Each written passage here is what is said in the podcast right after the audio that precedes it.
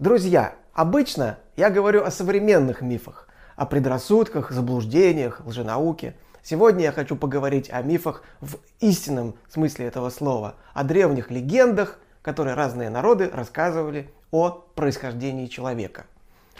Когда мы говорим о сотворении людей, обычно мы вспоминаем библейский сюжет. Но на самом деле в современной культуре присутствуют и другие версии. Можно вспомнить Буратино, или еврейского голема, или русскую Снегурочку, или чудовище доктора Франкенштейна. Вы мне возразите, что тут речь идет о сотворении отнюдь не первого человека, но, как мы с вами, возможно, увидим, в этих современных сюжетах звучат отголоски весьма древних мифов. А сколько всего существует мифов о сотворении человека? Чтобы ответить на этот вопрос, надо обратиться к этнографическим базам данных. Крупнейший каталог мифологических мотивов собран замечательным петербургским археологом Юрием Евгеньевичем Берёзкиным. Берёзкин проанализировал более 30 тысяч текстов на 8 языках. В его каталоге буквально сотни мифов о происхождении человека.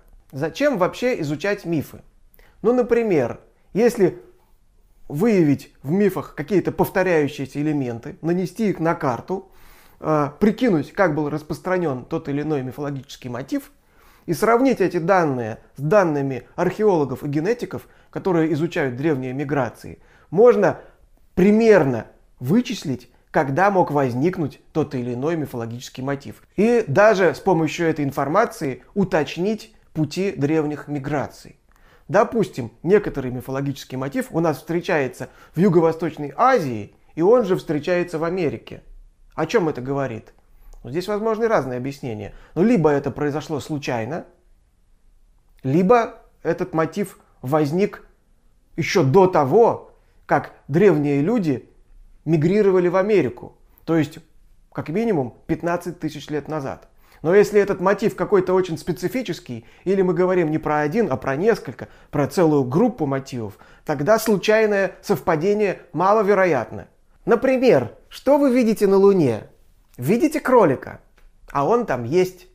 Многие народы помещают на Луну кролика. Например, так делали в Древнем Китае и в доколумбовой Мексике.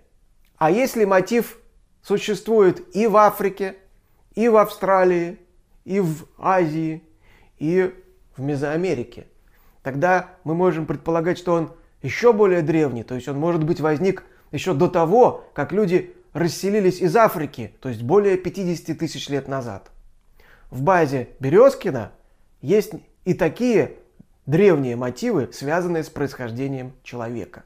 Например, в Африке, в Юго-Восточной Азии и в Мезоамерике мы встречаем мотив, согласно которому люди вылезли из-под земли, то есть из какой-то норы или из какого-то небольшого предмета на земной поверхности, из кочки, из пня, из треснувшего дерева, из трещины в скале. Согласно другому, тоже очень распространенному и, наверное, древнему мотиву, люди спустились на землю с неба, где раньше жили, через некую прореху в небесах. Спускаются они по-разному, или на паутинке, или по травинке, или по веревочной лестнице. У одного племени папуасов, там вообще очень занятная история, людей уговаривает спуститься на землю белка, которая говорит, что на земле лучше, там много вкусного. Когда люди, поверив, спускаются на землю по тростинке, белка ее перегрызает и пути назад нет. Ряд мотивов широко распространены в Евразии, встречаются в Северной и Южной Америке, но в Африке неизвестны. Можно предположить, что они возникли уже после того, как люди из Африки расселились, но до покорения Америки. Например, это мифы о том, что люди возникли из капель крови. Откуда взялась кровь?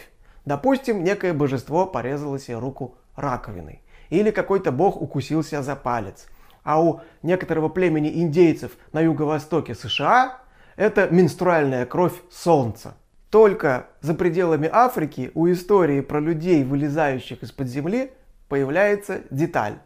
После того, как люди вышли, за ними начинает протискиваться двухголовое чудовище, но застревает и не может выйти. У народности под названием Мой в Индокитае это двухголовый буйвол, который прямо в этом отверстии застрял и сдох. И он так и блокирует этот выход. А у индейцев Великих Равнин это двухголовые бизоны, которым не дает выйти какое-то божество. Обратите внимание на невероятное сходство мифов по две стороны океана. А вот еще один интересный мотив. Человек получился не сразу. Божество экспериментировало и сначала выбрало неудачный материал. Масло, воск, снег или тесто. И вот этот первый неудачный вариант человека растаял на солнце или просто развалился. После этого божество взялось за ум и выбрало уже правильный материал. Этот сюжет, кстати, есть даже у русских.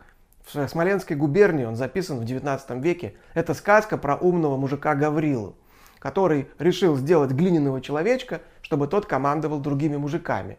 Он делает этого человечка из глины, но дальше идет дождь, человечек разваливается. Тогда он лепит человечка из ржаного теста, тут прибегает свинья и сожрала и вторую его попытку.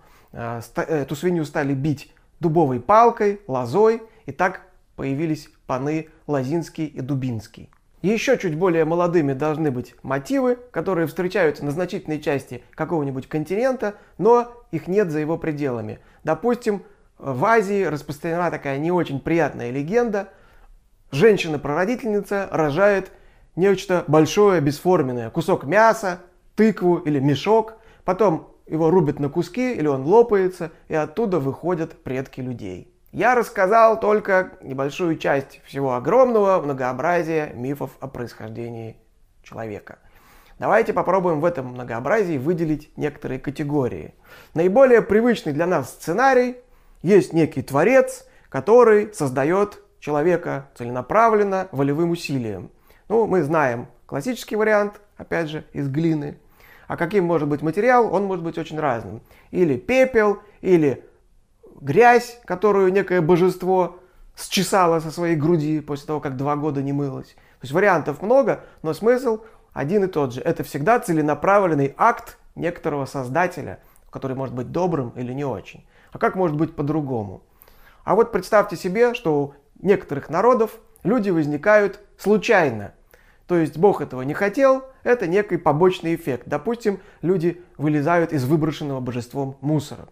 Ну и, наконец, версия, согласно которой люди возникают сами по себе, вообще без участия божества. Вылезают из тыквы, выползают из-под земли, вырастают как трава, и Бог тут вообще ни при чем. Любопытно, что во многих мифах Богу активно мешали. То есть творец начал делать человека, бросил заготовку, ушел куда-то по делам, отвлекся. Тут пришла лошадь, наступила на эту заготовку. Или вообще появляется черт и начинает гадить. У различных северных народов этот мотив смешался с христианством. Получилась такая народная Библия. Допустим, у некоторого народа в Восточной Сибири Христос начал делать человека, потом улетел, закрыл храм, где находились заготовки людей, на замок, ключ отдал собаке. Тут пришел черт, собаку соблазнил какой-то едой, она забыла про все, он стащил у нее ключ, пролез в храм и начал харкать и плевать на заготовки человека. Христос вернулся, собаку наказал, черта прогнал и начал очищать людей, но очистил не всех. Поэтому у некоторых из нас скверный характер. А еще в различных мифах очень интересно решается вопрос сотворения мужчины и женщины. Мы с вами знаем привычный вариант: из ребра Адама делают Еву. Но есть и другие, гораздо менее сексистские варианты. Например, мужчина из-под земли, женщина с неба. Или мужчина из корней дерева, женщина из кроны. У андаманцев интересный сюжет. Мужчина начинает делать из дерева стрелу, вдруг он слышит смех, и вместо стрелы он делает себе подружку. Ну чем не Буратино? А вот менее поэтичный, но очень широко распространенный мотив. Женщину делают из мужчины. То есть такая вполне нормальная пластическая, хирургическая операция по смене пола.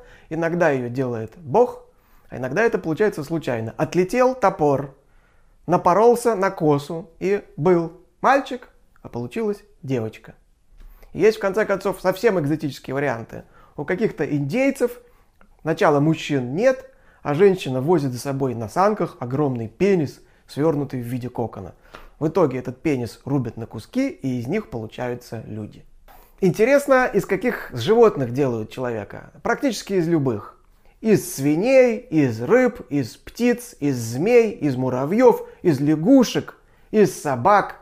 Кстати, у каких-то индейцев белые люди получились, когда Ева спуталась с белым псом.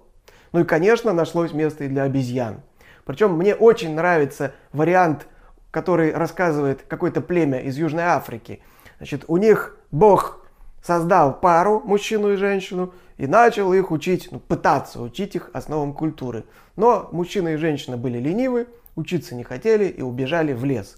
Тогда Творец плюнул, взял двух обезьян, начал учить их. Обезьяны оказались гораздо более смышленными, чем люди. Тогда Творец отрезал им хвосты, сделал из них людей, а хвосты пересадил тем убежавшим в лес людям и переделал их в обезьян. Так что мы с вами – это потомки сообразительных обезьян, а обезьяны в лесу – это потомки тупых людей.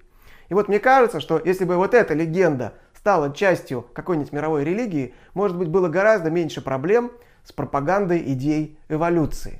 Что добавить? Некоторые современные авторы пытаются искать в таких вот мифах отголоски реальных событий, происходивших в древности. Вы, наверное, помните про палеоконтакт. Так вот, если люди спустились с неба, логично, что это пришельцы из космоса. Но тут хочется спросить, окей, допустим, миф о людях с неба – это правда. А как быть с людьми, которые вылезли из кочки или из дупла? Или как быть с людьми-рыбами? Это что, воспоминания о цивилизации ихтиандров? Прямолинейная трактовка мифов – очень сомнительная игра. Так как возник человек? Вылез он из дупла, из тыквы или из норы краба? Вырос как гриб или хвощ? Был слеплен из экскрементов, из костной муки, из золы или из кожных чешуек? А может быть, все было так, как рассказывают юкагиры в Восточной Сибири? По их легенде, душа стала травинкой, проросла из нижней земли на среднюю, там ее съела мышь, мышь была проглочена рыбой, рыбу схватила скопа, травинка выпала, стала человеком, так человек спасся и так живет. Красивая, симпатичная легенда, которая годится в качестве философской притчи.